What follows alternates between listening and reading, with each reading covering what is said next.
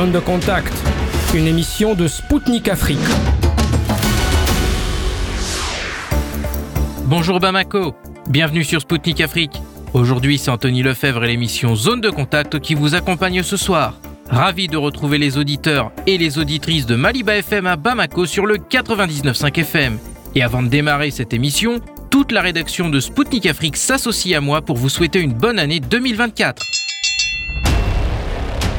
Et tout de suite, voici le programme de notre émission d'aujourd'hui. Quels événements ont marqué l'année 2023 Et que pouvons-nous attendre de 2024 Le chef d'une radio malienne nous livrera sa vision. Le Niger veut réviser les accords avec tous les pays qui disposent d'une base dans son pays. Un analyste nigérien commentera cette décision. L'URSS a été créé il y a 101 ans. Un spécialiste béninois d'histoire politique et de relations internationales présentera une analyse des relations de l'Union soviétique avec les pays africains.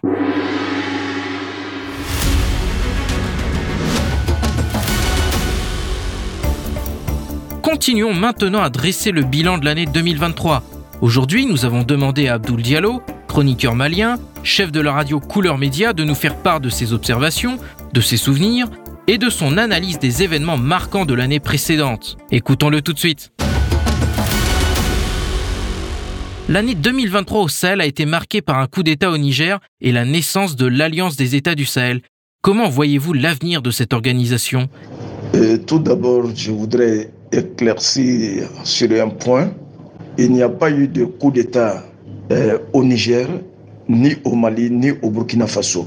Il y a eu des changements de régime parce que euh, ces changements sont venus à l'initiative des peuples de ces différentes nations. Euh, et ces peuples ont vu que les personnes qui étaient choisies comme président ne répondaient plus à leurs aspirations. Ils ont demandé leur départ. Et les militaires sont venus porter main forte également à ces populations.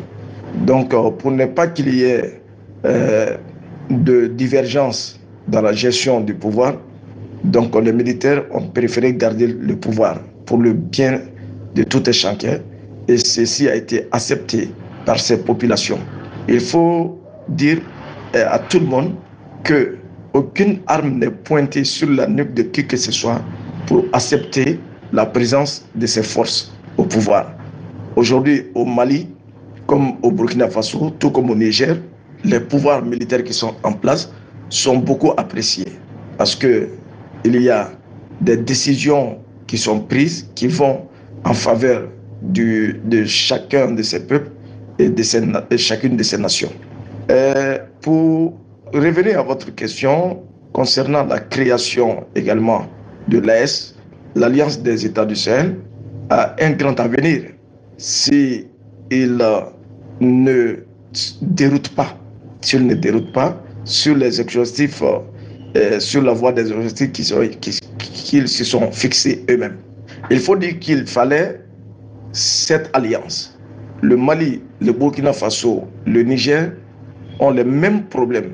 Et ces trois pays partagent aujourd'hui trois frontières. La zone des trois frontières, c'est-à-dire le Liptako-Gourma, le Burkina Faso et le Mali, sont des pays frontaliers, tout comme le Mali et le Niger, tout comme le Niger et le Burkina Faso. Donc, les trois frontières euh, sont une zone convoitée également par les terroristes. Et aujourd'hui, l'insécurité était, jusqu'à preuve du contraire, l'insécurité était grandissante dans cette zone-là.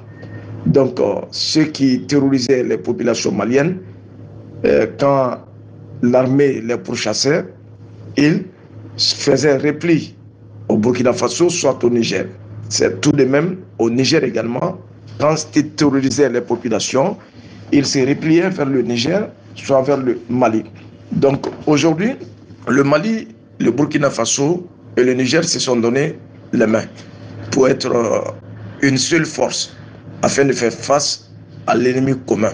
Et cette organisation, grâce à elle aujourd'hui, nous voyons les résultats dans la lutte contre le terrorisme.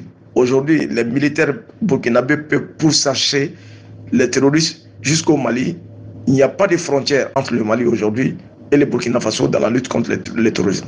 Il n'y a pas de frontière entre le Mali et le Niger, entre le Niger et le Burkina Faso dans la lutte contre le terrorisme. Donc aujourd'hui, avec l'union de ces trois pays, nous voyons enfin que les terroristes même ont du mal à s'en sortir. Donc il faut reconnaître ça. Avec l'AES, il y a beaucoup de potentiel. Il y a beaucoup, euh, il y a beaucoup de potentiel, il faut le dire. Nous pouvons créer une monnaie commune. Nous pouvons également mettre en place beaucoup d'initiatives qui pourront profiter euh, à nos trois pays.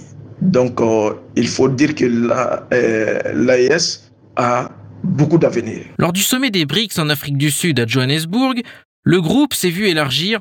Deux autres pays africains figurent parmi les nouveaux membres. Comment voyez-vous le poids de cette organisation alors que son PIB dépassera largement celui du G7 Et quel rôle peut-elle jouer pour l'Afrique? Vous savez, grâce aux BRICS, euh, il y aura certainement un nouvel ordre mondial. C'est ce que nous voulons. Nous voulons que les choses changent. Et il faudrait que les choses changent. On ne peut pas laisser le contrôle à quelqu'un de toutes les nations à un seul pays. On ne peut pas permettre qu'un seul pays euh, décide pour tout le monde, contrôle tout le monde, surveille tout le monde. Il faut que les autres voix comptent. C'est pour cela que moi, personnellement, j'ai toujours soutenu l'idée et la vision euh, des BRICS. Euh, donc, euh, cela ne me surprend pas que des pays africains aient envie de rejoindre les BRICS et que d'autres pays même africains en font partie. Donc, il le faut. Et je crois que dans l'avenir, les BRICS peuvent jouer beaucoup de rôles euh, pour que l'Afrique puisse s'imposer, pour que l'Afrique puisse euh, se développer comme il le faut, parce que l'Afrique est beaucoup en retard. Mais avec euh, la sincérité et l'honnêteté qui existe dans cette organisation, beaucoup de changements pourront être liés. même si ce n'est pas pour maintenant, en tout cas dans le futur, ça va beaucoup impacter euh, sur le développement de l'Afrique. En 2023, on a observé une tendance aux échanges en monnaie nationale. Alors que la Russie prône la dédollarisation dans le commerce international, pensez-vous que cette tendance va se poursuivre en 2024 J'ai été beaucoup réjoui par cette dénonciation de la Russie concernant la dédollarisation. Il faut le dire, le dollar seul ne peut pas s'imposer. Il faut permettre euh, que les gens utilisent les autres monnaies. Parce que euh, dans le monde arabe, pour acheter du pétrole ou autre chose, il fallait également faire les échanges euh, de monnaie. il, faudrait, il fallait utiliser à tout prix les dollars. Mais nous avons appris que le pétrole arabe pouvait être acheté en, en et, ou en rubis. Euh, ou avec d'autres monnaies. voilà, donc il est important euh, de mener cette lutte courageuse avec la Russie. Il faut que toutes les nations du monde s'alignent euh, aux côtés de la Russie pour mettre fin à la dédollarisation. Parce qu'avec ces dollars, les Américains voulaient à tout prix contrôler le marché mondial. Donc, le marché mondial doit être élargi et profiter à tout et chacun. Euh, je crois qu'en 2024, euh, il y aura beaucoup de changements euh, sur cette lancée. le dollar commence à s'affaiblir et nous voyons comment est-ce que ça impacte sur l'économie américaine. Donc, nous ne pouvons que nous réjouir de cette démarche courageuse entamée par la Russie. En 2023, des forces françaises et onusiennes ont quitté plusieurs pays africains. À quel changement en matière de sécurité et de défense peut-on s'attendre pour 2024 Il était important et nécessaire que les forces françaises et onusiennes quittent certains pays africains. certains pays africains. le Mali a demandé le départ des forces françaises, ce qui a été fait. Et ensuite, le Mali est venu demander le départ des forces onusiennes. Euh, vous savez, c'est la présence de ces forces-là qui rendait beaucoup difficile euh, la lutte euh, contre le terrorisme dans ces pays comme le Mali et le Niger. La France avait des centaines de soldats sur le territoire malien, des soldats qui étaient équipés, armés. Mais par fini, nous avons compris que leur présence consistait à former les terroristes et non à lutter contre le terrorisme. Leur présence était euh, d'héberger euh, les terroristes. Leur présence consistait à former également, à armer les terroristes tout en affaiblissement, tout en affaiblissant les forces armées maliennes. Donc comme ça, elle avait empêché le Mali la France même avait empêché le Mali de s'armer. À l'époque euh, du président défunt Feu Ibrahim Keïta, qui voulait à tout prix armer nos forces armées pour que nous puissions faire face à notre destin sur le plan sécuritaire. Mais ce qui n'a pas été fait, la France a fait d'eau et la France voulait venir en pompier. mais le feu du terrorisme qui est animé, allumé dans le Sahel. Personne d'autre l'a allumé, à part la France. La France allume le feu, elle l'active, et après, elle vient jouer aux pompiers. L'artiste euh, chanteur ivoirien Tiken Fakoli nous a perdu tout ça depuis longtemps. Ils allument le feu, ils l'activent, et après, il vient jouer aux pompiers. C'est après que les Maliens ont compris ça. Donc aujourd'hui, nous voyons le résultat.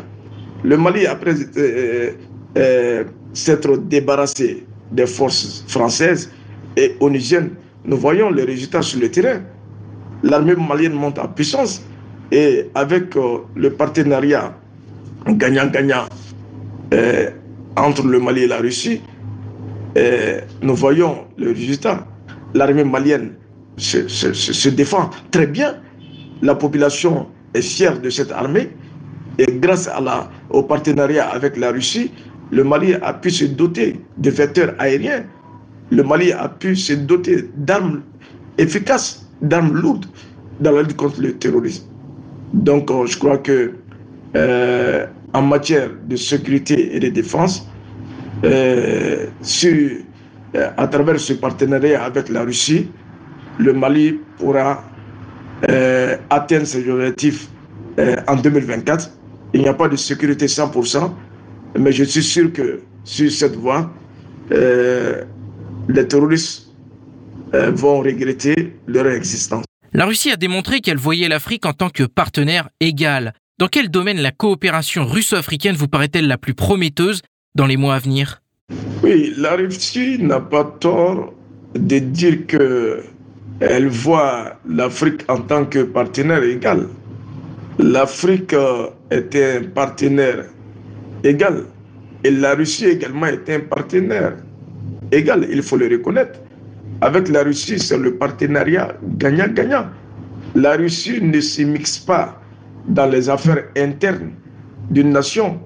La Russie ne fait pas d'ingérence euh, dans la gouvernance d'une nation. La Russie, elle est là en tant que partenaire. Le partenaire qui la lie avec les nations africaines, les termes euh, de ce partenariat sont toujours respectés. La Russie n'est pas là pour décider pour un autre pays africain, un, pays africain, et un pays africain n'est pas là pour décider pour la Russie. Ce qui compte, c'est le partenariat qui les lie. Et les termes euh, de ce partenariat, ils se basent sur ça, ils se réfèrent sur ça.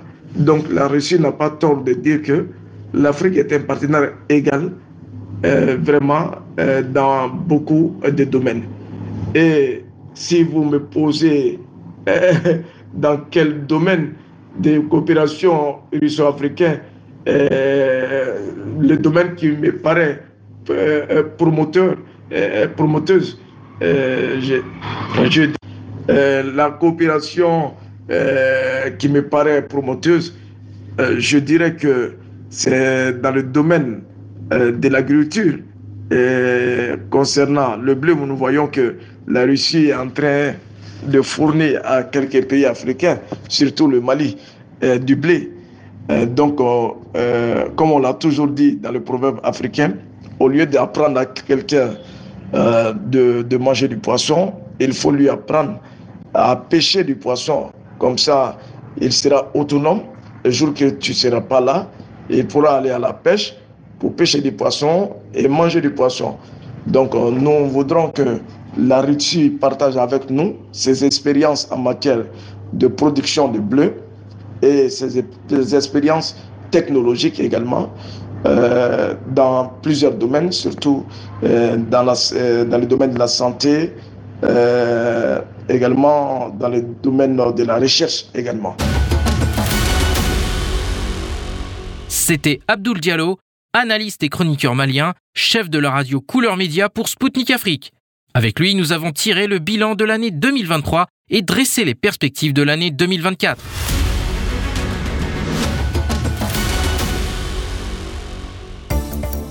Chers auditeurs et auditrices de Maliba FM, je vous rappelle que vous écoutez Spoutnik Africa Bamako sur le 99.5 FM. Notre émission Zone de contact présentée par Anthony Lefebvre se poursuit. Bienvenue à vous si vous venez juste de nous rejoindre. Le ministre nigérien des Affaires étrangères a annoncé dans des correspondances adressées aux pays concernés qu'il révisera tous les accords militaires signés avec ses partenaires. Pour Niamey, cette décision se fait conformément aux exigences du peuple nigérien. Dans le viseur des autorités nigériennes, il y a bien entendu les États-Unis, l'Allemagne et l'Italie qui disposent d'une base militaire dans ce pays africain, ce qui n'est plus le cas de la France. Les derniers éléments du contingent militaire français ont quitté le Niger le 22 décembre 2023. Pour rappel, le Premier ministre nigérien, dans une interview exclusive à Sputnik Afrique, a déclaré que son pays était prêt à collaborer avec tout partenaire, mais sous condition. Selon Ali Maman Lamine Zayn, tout allié doit respecter la souveraineté du Niger. Enfin, cette relation de partenariat doit évoluer dans le respect de la culture, des traditions et de la religion nigérienne. Au micro de Spoutnik Afrique, Issoufou Boubacar Kado Magaji, analyste nigérien, ancien inspecteur général d'État, a commenté cette décision de Niamey. Le Niger a annoncé vouloir réviser les accords avec tous les pays disposant d'une base militaire et d'une force militaire sur son sol, quelle est votre analyse de cette décision? Il y a beaucoup de bases militaires. Euh, avant, au Niger, il n'y avait aucune base militaire. C'était des Français qui étaient au coup d'État de 74. On avait demandé leur départ. C'est plutôt les régimes euh, issus des processus dits démocratiques qui ont euh, amené toutes ces bases-là sur notre territoire. Il a été constaté que malgré la présence de ces bases militaires, les terroristes ne font que s'aimer du désordre dans nos villages, dans nos hameaux, dans nos villes il, crée partout la terreur. C'était un mal qu'ils ont répandu sur le territoire national. Et depuis qu'on a commencé à faire quitter ces bases militaires, on a constaté que on est en train de la lutte contre l'insécurité est en train de donner des résultats éclatants. Surtout avec la mutualisation des efforts, des, des moyens avec les pays du Liptako Gourma, c'est-à-dire les pays de l'Alliance des États du Sahel. Depuis la mutualisation avec ces pays, on est en train de, de, de, de, de combattre efficacement les terroristes, les bandits armés et les narcotrafiquants qui sont armés par les grandes puissances occidentales, notamment la France. Donc, euh, que le Niger demande la révision de ces accords, c'est une bonne chose. Quand je prends l'exemple des États-Unis d'Amérique, vous savez, dans leur loi, quand il y a un coup d'État ou un changement anticonstitutionnel de, de pouvoir dans un pays, automatiquement, ils, ils quittent le pays. Ils ferment leur ambassade et ils quittent. Pour le cas du Niger, ils n'ont suspendu que les aides financières et les aides budgétaires. Ils ont maintenu la présence de leurs forces armées sur notre territoire. Actuellement, il y a 1100 hommes et 1100 soldats américains sur le territoire national, particulièrement dans le nord vers la région d'Agadez. Ils ne nous donnent rien, ils ne payent rien. Et à partir de cette position, ils ont une vue d'ensemble sur toute l'Afrique. Donc il va falloir qu'on soit clair avec eux ils ont dit qu'ils ne quittent pas et ne coupent pas leurs relations diplomatiques avec le Niger. Au contraire, ils ont même envoyé une nouvelle ambassadrice qui est au Niger. Ils disent qu'ils coupent les aides budgétaires, les aides financières. Mais le, Sénat américain les a autorisés à rester. Donc, ils ne participent pas au combat contre les, les, les, terroristes, contre les bandits armés, contre les narcotrafiquants. Ils sont là seulement basés sur notre territoire avec leurs drones. Donc, il va falloir qu'on révise ces accords. Vous voulez rester sur notre territoire, combien vous allez payer? Puisque c'est à partir de notre territoire que vous, avez une vie d'ensemble, que vous défendez vos intérêts. Je crois que c'est une euh, question de, souveraineté. Vous ne pouvez pas venir et installer une base militaire dans un pays et il n'y a, pas de, de, de gagnant-gagnant là-dedans. Donc le Niger a raison, que ce soit, vous me demandez la même chose sur les bases militaires allemandes, les bases militaires italiennes et, également les forces de l'Union européenne et Cap. Sahel stationné. Toutes ces forces-là, euh, le Niger a le droit de demander des comptes, savoir dans quel intérêt elles sont là. Puisque euh, on a trop de problèmes d'insécurité. Malgré qu'elles sont là, les, terroristes continuent à, à, semer la terreur dans nos villages. Il va falloir qu'on revoie les accords. Si un pays veut, maintenir ses bases dans notre pays, il faut que, en contrepartie, qu'est-ce qu'on gagne? Tout, Toutes ces bases-là qui sont là, en contrepartie, le Niger gagne rien, elles sont là seulement. Elles se, elles se pavanent, elles se promènent sur le territoire pour défendre des intérêts qui, qui, qui, qui, qui, sont, extérieurs aux intérêts du peuple nigérien et du peuple africain. Voilà pourquoi le Niger, je crois, demande la révision de tous ces accords-là. Et certains accords, même certainement, seront annulés. Début décembre, il y a le Niger et la Russie qui ont signé un document d'entente en vue de renforcer la coopération militaire entre Moscou et Niamey. En quoi le format de coopération avec les pays africains proposé par Moscou dans le domaine de la défense et de la sécurité diffère-t-il de celui pratiqué depuis des décennies par des puissances occidentales? Vous savez, avec la Russie, le Niger avait des accords de coopération économique. Par exemple, certains de nos, de nos armes, certains de nos, de nos matériels de défense sont achetés en Russie. Et bien, et bien avant même la signature de l'accord de défense avec la Russie, il y a des techniciens russes qui sont là, qui sont en train d'entretenir des avions qui, qui essaient de, de, de, de, de, de d'aider nos forces de défense et de sécurité à manipuler certains de leurs avions, certains des, drones, est, certains hélicoptères russes. Donc il y a déjà une coopération qui existait entre la Russie et le Niger. Maintenant, on l'a matérialisé à un accord de défense, comme elle, a eu à, le faire avec le Mali, avec le Burkina. Et la Russie, c'est un pays qui, qui a décidé et le président Poutine a dit que l'alliance la, des États du Sahel, il va les défendre, il va les protéger. Donc aucun pays occidental ou européen ne peut nous agresser sans qu'il ait, sans qu'il ait la riposte de la Russie. C'est déjà une, une, une, une, bonne, une bonne affaire pour le, pour le pays du Sahel. Depuis que la Russie s'est positionnée dans ces trois pays du Sahel, si vous avez remarqué, il une accalmie. Au Mali, aujourd'hui, la, la ville, le sanctuaire des terroristes, des bandits armés, des, des narcotrafiquants est démantelé. L'armée, l'armée malienne est rentrée dans Kidal. Or, il y a 12 ans de cela, les Français se sont opposés. Les Français se sont opposés, c'est eux qui entretiennent toute, toute l'insécurité dans le Sahel. La base, c'est la, la, la, ville de Kidal.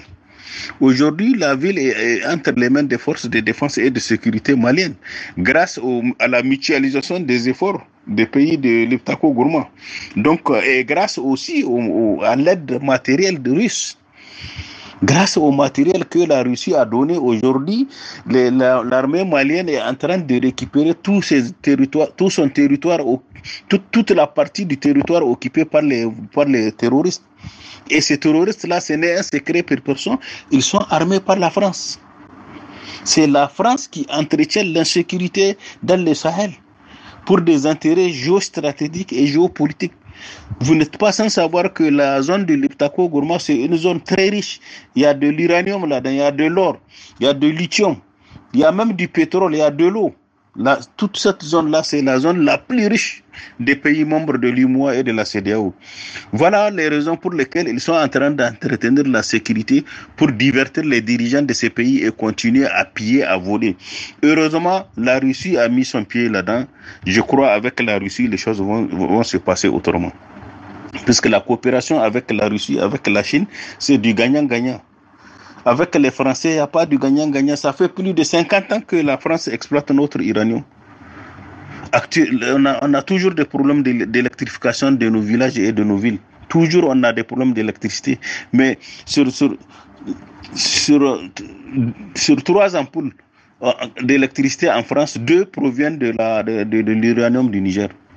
Ils sont incapables de nous aider à avoir, avoir de l'électricité dans nos villes et nos villages. Avec la Russie, j'ai vu déjà, elle a déjà signé des accords de, de, de, construction de centrales nucléaires au Burkina et au Mali. Au Niger, nous avons déjà notre uranium, on peut le faire traiter par la Russie, elle va nous aider à, à avoir une indépendance électrique. Les Chinois sont déjà sur sur les, sur le barrage hydroélectrique de, de, de, Kandaji. Si on arrive à l'avoir, c'est une bonne chose. Mais les Français, a pas de projet concret sur lesquels ils travaillent. Toujours, c'est de l'exploitation. À travers le CFA, ils ne font que s'enrichir, que nous voler. Si la France aujourd'hui, si la France quitte, si les trois pays de, de, de, l'Iptako du Gourma, c'est-à-dire l'Alliance des États du Sahel, créent leur propre monnaie, la France sera naturelle, le 20, 25e puissance mondiale. Quand on va créer notre propre monnaie, on pourra commercer avec les pays des BRICS. Ces pays des BRICS, c'est quoi? C'est la Fédération de la Russie, c'est la Chine, c'est l'Inde, le, le Pakistan, c'est le Brésil, l'Afrique du Sud. Tous ces pays, c'est des pays émergents qui peuvent faire des coopérations gagnant-gagnant avec nous. Voilà l'intérêt pour lesquels il faut maintenir la coopération militaire avec la Russie. Puisqu'avec la Russie, on a la certitude qu'on sera protégé contre les, néo, les néocolonialistes, les néo-impérialistes. C'était Issoufou Boubacar Kado Magaji, analyste nigérien, ancien inspecteur général d'État pour Sputnik Afrique. Il a commenté la révision de tous les accords par les autorités nigériennes avec tous les pays qui disposent d'une base militaire dans son pays.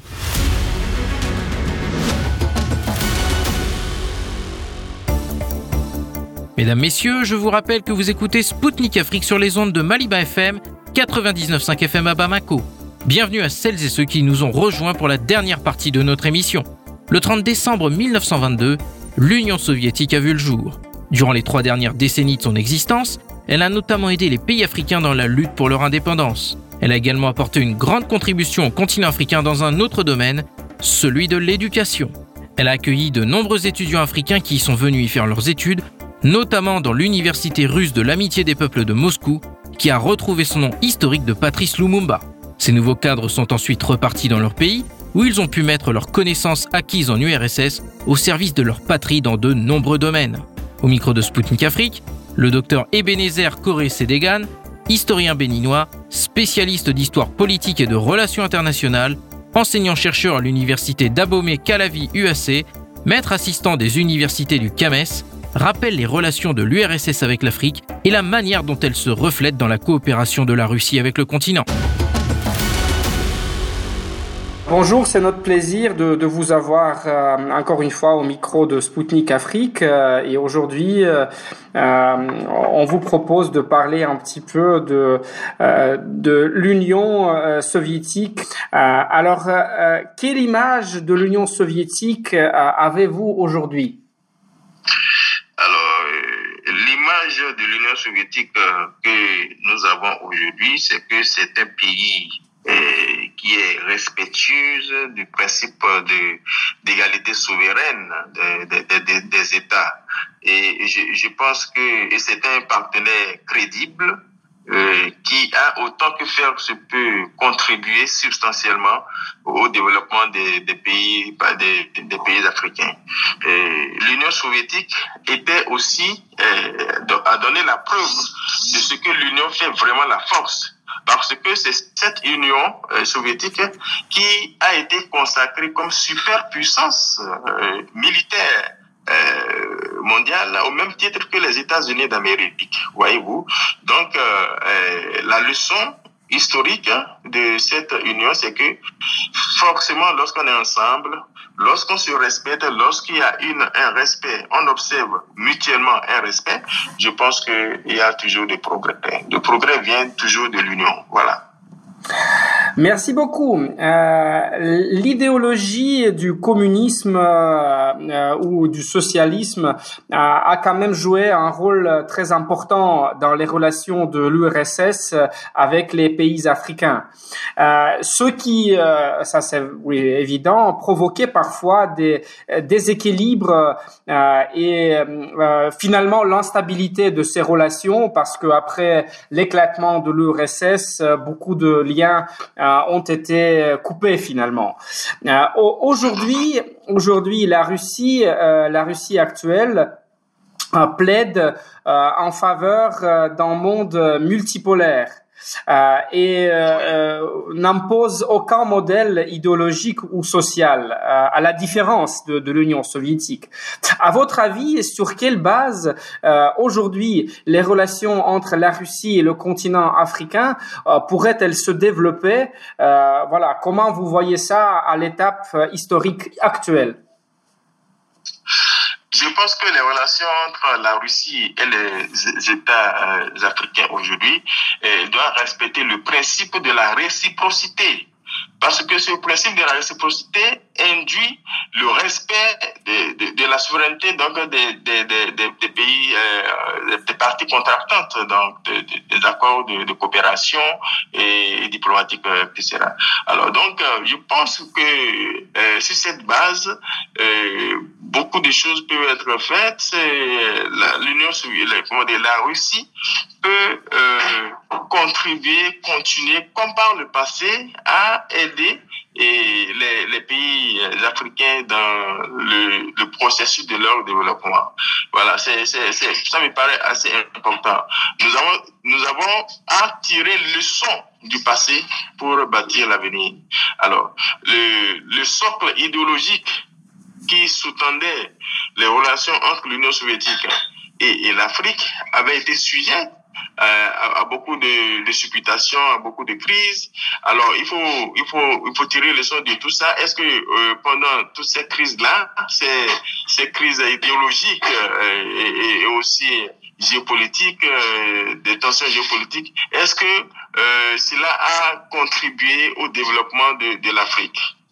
Je pense que non, parce que dans un climat de, de tension, on ne peut pas percevoir euh, le développement. Alors, donc euh, aujourd'hui, la Russie doit tirer les leçons donc de tout ça pour euh, redonner une nouvelle offre dans la, la, la, coopération, dans, le, dans son partenariat avec les pays africains. Et je pense que elle n'a pas perdu ça de vue.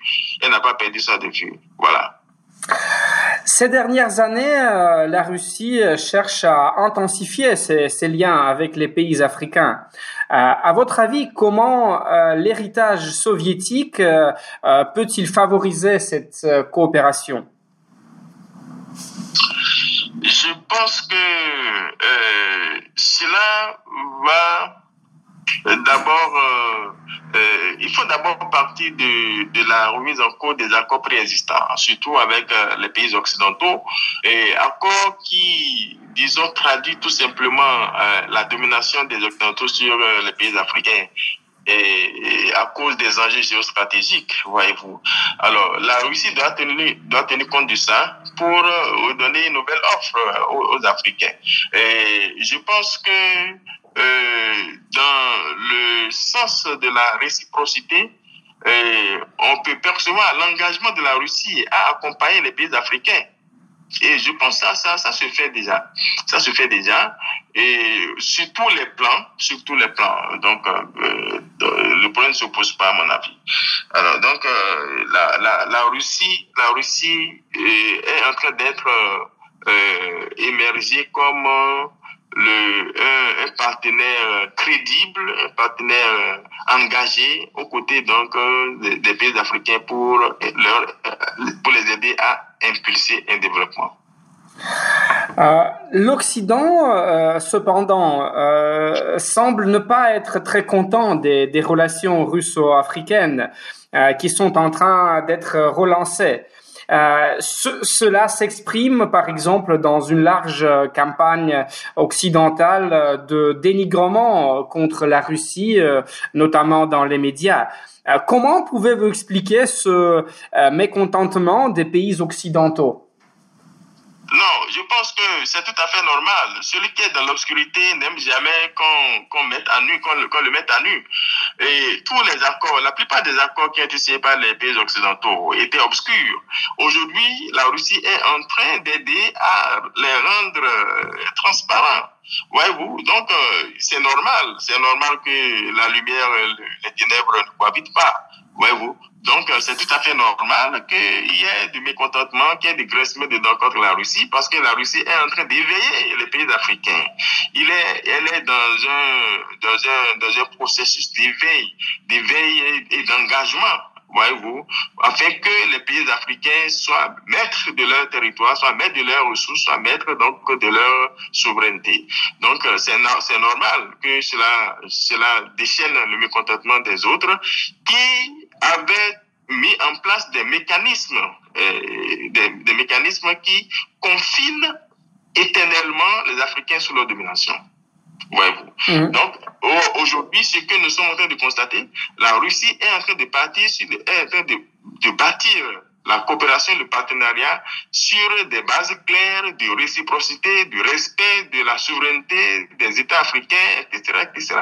Tout ce qui, tout ce qui peut, disons, aider les Africains à euh, reconquérir leur dignité, à, à reconquérir leur, leur, leur, place dans le Conseil des Nations. C'est tout à fait normal que les Occidentaux n'y prêtent pas flanc. Voilà. Merci beaucoup. Et toute dernière question, euh, l'URSS a soutenu euh, de nombreux pays africains dans leur lutte contre le colonialisme. Alors qu'aujourd'hui, euh, de nombreux experts qualifient les relations des pays occidentaux avec l'Afrique de néocolonialisme. Êtes-vous d'accord avec ce point de vue et comment comment la Russie peut-elle aider l'Afrique à faire face euh, à cette politique néocoloniale euh, de l'Occident Écoutez, je pense que pour être clair, et, euh, en tant qu'historien des relations internationales, je pense que la notion de souveraineté, la notion d'indépendance n'a jamais été effective en Afrique. L'ancien colonisateur est parti sous fond de, pression euh, des peuples colonisés, mais euh, il, a tâché donc de, de mettre en place des mécanismes qui lui permettent d'être toujours présent et d'être toujours maître de, de, des ressources donc de, de ces États-là. Donc, euh, en fait, la, la Russie est en train de, de, de donner une nouvelle offre. Une offre qui est, qui est prisée par euh, les Africains. Et c'est tout à fait normal que lorsque euh, vous êtes dans, dans une situation de, de servage et que quelqu'un vient, vient vous affranchir, euh, c'est tout à fait normal que vous accrochez à celui-là. Voyez-vous. Donc la Russie euh, est en train d'être euh, prise comme euh, la libératrice de, du continent euh, africain, donc du joug néocolonialiste. Alors, pour aider l'Afrique, la, la, je pense que la Russie doit d'abord s'asseoir avec les chefs d'État africains pour, disons, faire le diagnostic le diagnostic de la sous-développement de l'Afrique et, prendre l'engagement, autant que faire se peut, de les accompagner dans des domaines euh, pour, pour, dans les domaines porteurs de progrès pour l'épanouissement des peuples africains. Je pense que c'est à ça que la, la, la Russie doit s'atteler. Et puis, pour moi, pas, pour, de mon point de vue, ce qui compte pour l'Afrique aujourd'hui, c'est de développer le secteur de la production, c'est de développer le secteur de la transformation et surtout de la transformation. Donc, qui parle de la transformation, on parle de l'industrialisation de l'Afrique, puisque ce ne sont pas les matières premières qui manquent. Ce ne sont pas les matières premières qui manquent, ce ne sont pas les moyens qui manquent et les ressources humaines sont disponibles, mais il faut faire en sorte que les, États africains, les pays africains soient équipés et, pour enclencher, disons, accélérer le, rythme de l'industrialisation. voilà ce que je, pense. Et est-ce que la Russie, par sa volonté politique, par son engagement aux côtés des peuples pauvres, depuis euh, la nuit des, temps, depuis l'Union soviétique. Je pense que euh, la Russie ne va pas baisser les bras pour toujours, euh, pour assumer hein, une certaine responsabilité aux côtés de, l'éveil et du progrès de l'Afrique. C'était le docteur Ebenezer Koré Sédégan, historien béninois, spécialiste d'histoire politique et de relations internationales, enseignant-chercheur à l'université d'Abomey-Calavi UAC, maître assistant des universités du CAMES, pour Sputnik Afrique. Il a livré ses analyses des relations de l'URSS avec les pays africains et de l'état actuel de la coopération de la Russie avec l'Afrique.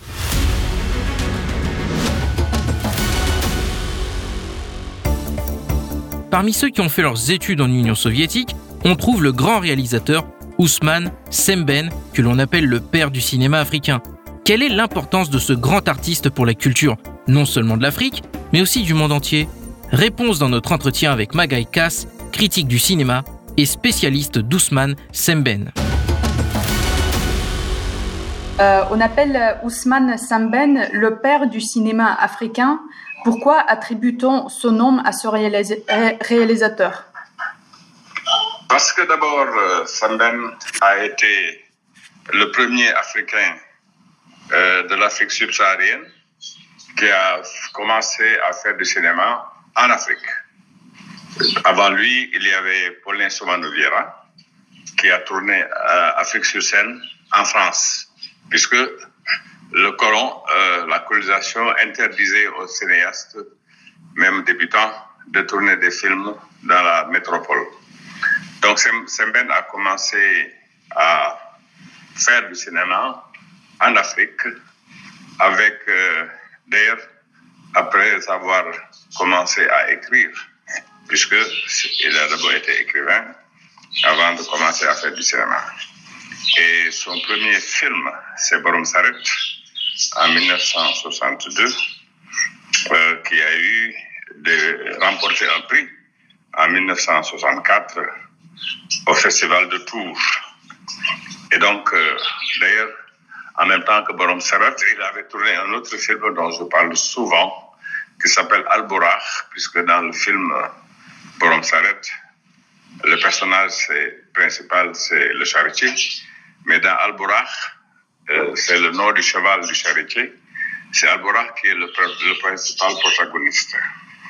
Et donc, euh, il a marqué de son empreinte, c'est-à-dire sa technique cinématographique, les procédés techniques qu'il a utilisés, le jeu de la caméra, la thématique qu'il a développée, l'intérêt que cela a suscité, les problèmes que son cinéma abordait, et qui était un cinéma à la fois d'une actualité brûlante pour l'époque, c'est-à-dire traitant des problèmes auxquels l'Afrique était confrontée. Et ça a continué jusqu'à son dernier film qui s'appelle Molade, qu'il a tourné en 2004. C'est son dernier film. Et donc, euh, c'est ce qui fait qu'il a frayé la voie avec d'autres compagnons pour que le cinéma africain soit un cinéma qui parle des réalités africaines. Et c'est ainsi qu'il a créé la Fédération panafricaine de cinéma, la FEPACI, à Carthage, et qu'il a aussi imprimé une marque importante à la naissance et au développement du Festival euh, panafricain du cinéma, le FESPACO dont le siège est à Ouagadougou. Et donc, c'est par la thématique qu'il a développée, euh, les moyens techniques qu'il a utilisés, la manière de filmer les réalités africaines, euh, les problématiques posées et qui étaient celles auxquelles les, les, pays africains étaient confrontés, comme la gouvernance, la période post-indépendance, la gouvernance, la corruption des élites, le dénuement des populations et surtout la question de la femme et de la jeunesse. Et donc, c'est autant de thèmes à la fois qu'il a développés et qui, qui ont marqué, euh, disons, le passage de Semen au cinéma après avoir été et continué d'être un écrivain. C'est pour ça que familièrement, ses compagnons l'appelaient l'aîné des anciens. Euh, Est-ce qu'à votre avis, euh, la manière euh, à laquelle M. Samben a, a, abordé le problème de colonisation a influencé sur la perception des Africains de ce problème?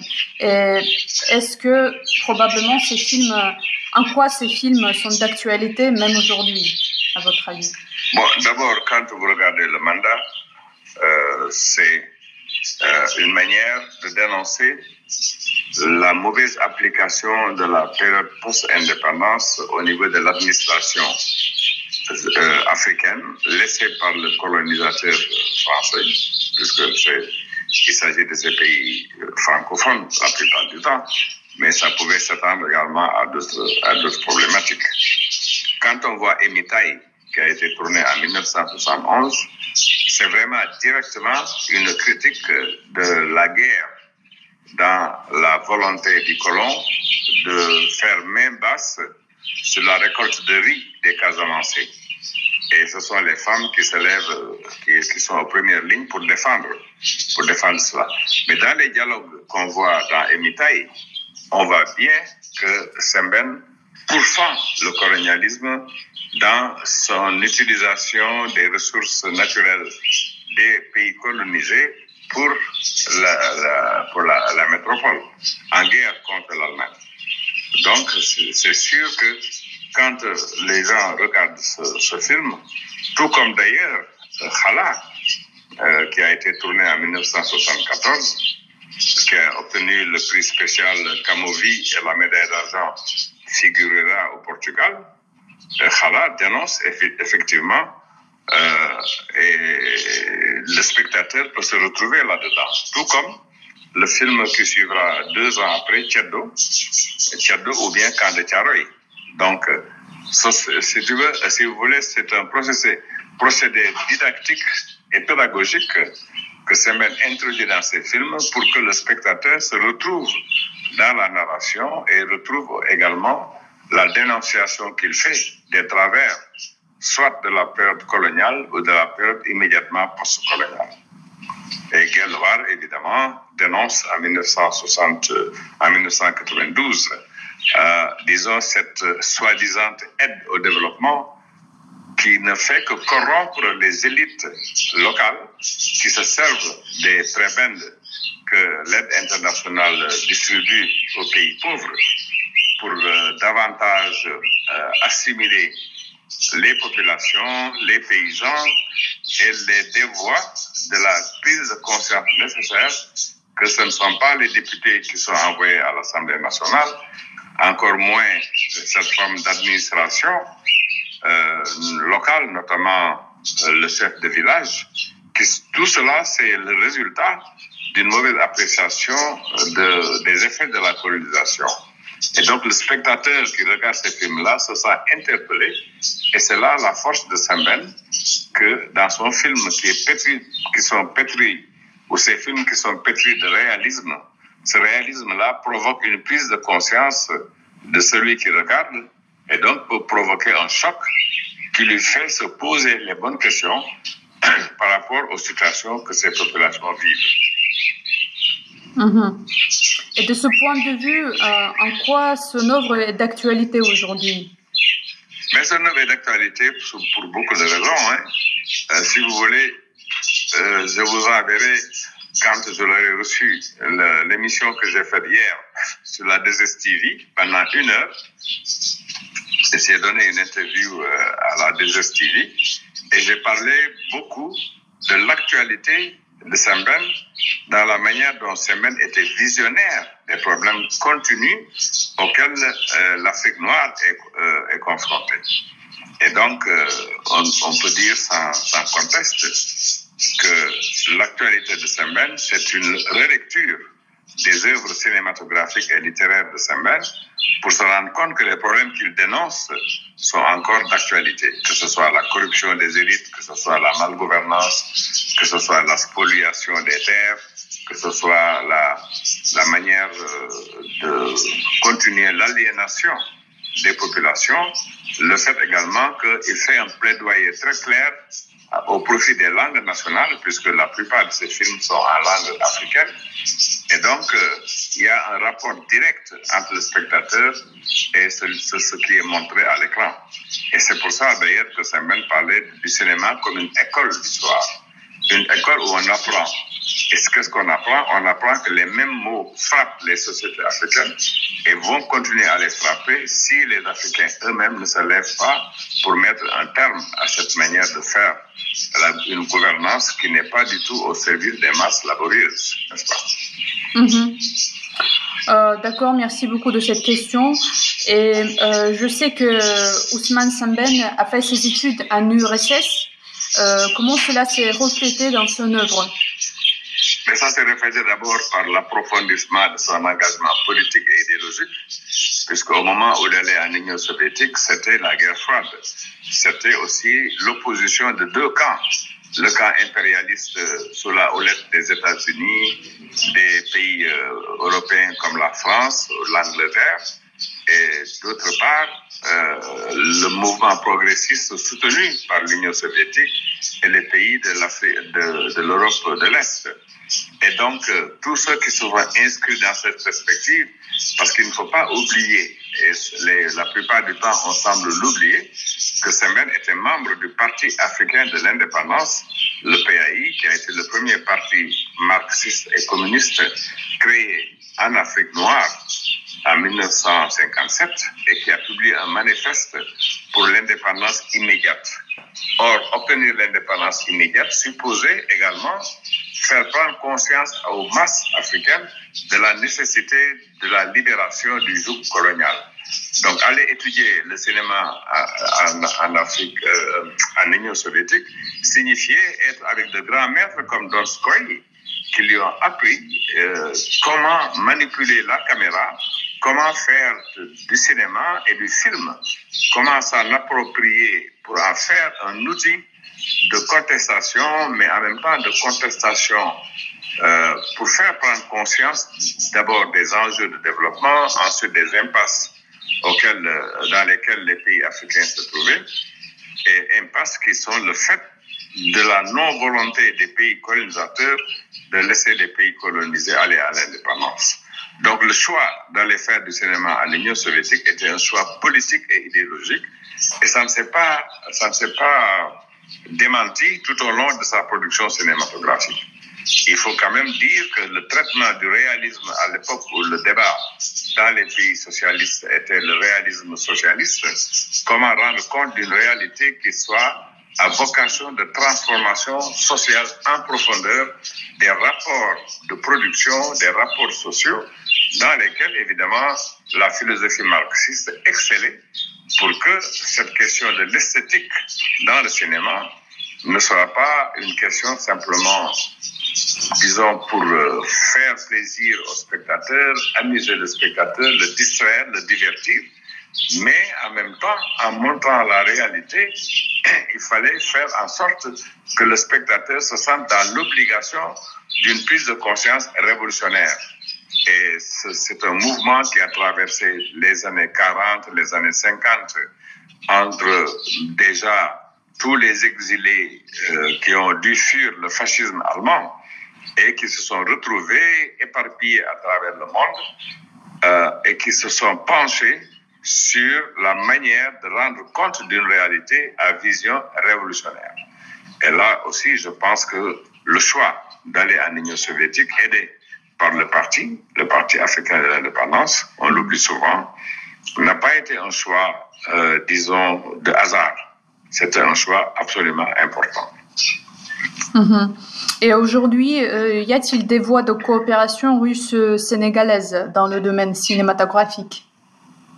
Je ne le pense pas, euh, sauf que peut-être si les cinéastes africains et certains essaient de le faire, euh, avaient en vue de connaître davantage le cinéma des pays de l'Est européen comme la Russie, évidemment, euh, ce serait, euh, si c'était le cas, ce serait une très bonne chose. Mais la difficulté réside dans une lutte qui ne dit pas son nom, une lutte de classe entre la Russie et ce qu'elle représente aujourd'hui sur l'échiquier politique international.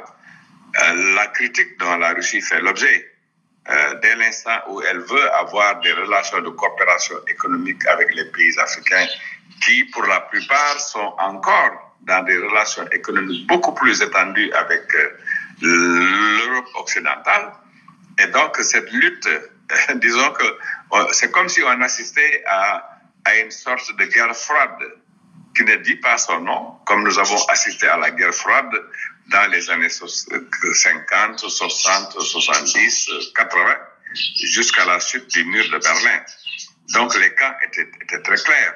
Donc ceux qui allaient, euh, ceux qui pouvaient aller à, Russie, euh, peut-être que les gouvernements ne vont pas les aider forcément à aller dans ce sens-là. Est-ce que d'eux-mêmes, ils ont les moyens, euh, disons, de comprendre les enjeux qui se posent et de se dire comment se porte le cinéma de la Russie, comment se porte le cinéma de, de l'Ouzbékistan ou comment se porte le cinéma, euh, disons, euh, des pays anciennement socialistes.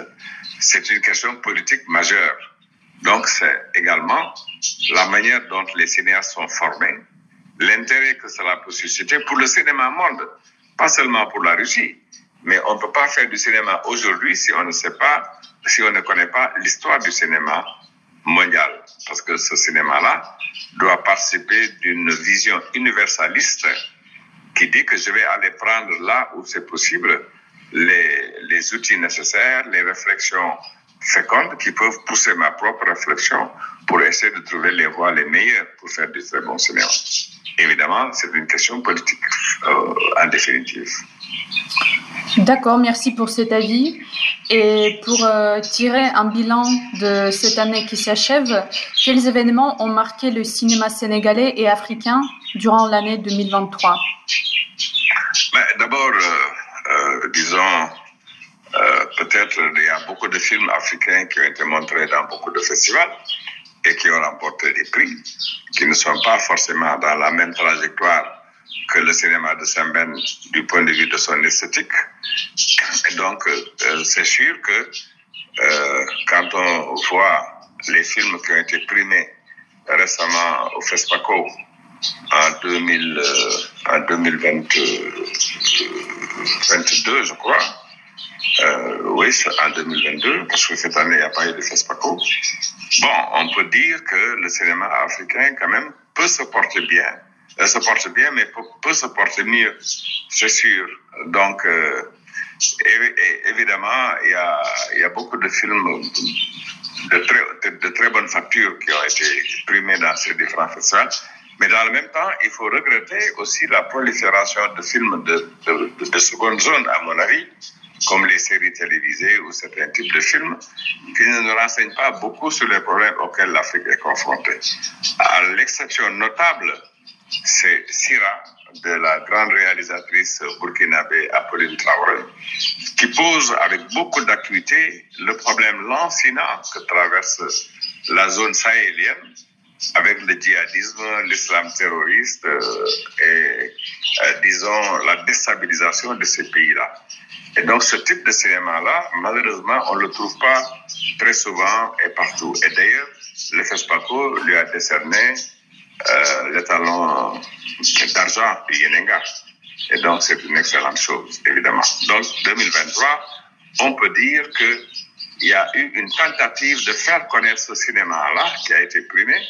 Nous avons reçu ici à Dakar euh, euh avec la réalisatrice Apolline Traoré, comme on a reçu également d'autres films euh, sur des questions euh, sociales, hein, comme la danse des qui de, de, de ou bien alors la chambre 77 de Mambouri qui quand même traite des problèmes auxquels nos pays sont confrontés et qui, sont, qui ont été bien vus dans certains, sous certains rapports en l'an 2023, puisque nous avons de plus en plus de salles de cinéma, euh, qui évidemment montrent aussi, bon, j'ai oublié de citer aussi Clarence Delgado, qui a été le compagnon de Saint-Ben avec euh, et que le perçoit. Donc, ce sont des films, évidemment, qu'on peut mettre à l'actif euh, des choses qui se sont passées en 2023, même s'ils n'ont pas été tournés en 2023. C'était Magaïkas, critique cinéma et spécialiste d'Ousmane Semben. Au micro de Spoutnik Afrique, il a évoqué l'héritage de ce réalisateur, ses liens avec la Russie, ainsi que la situation dans le cinéma africain d'aujourd'hui. Chers auditeurs et auditrices de Maliba FM, Spoutnik Afrique rend maintenant l'antenne. Moi, Anthony Lefebvre, je vous donne rendez-vous très vite pour un nouveau numéro de mon émission Zone de Contact. Je vous invite à consulter notre site internet et à vous abonner à notre compte Telegram Spoutnik Afrique officiel pour suivre l'actualité africaine et internationale en direct. D'ici là, portez-vous bien et à bientôt. Zone de contact, une émission de Spoutnik Afrique.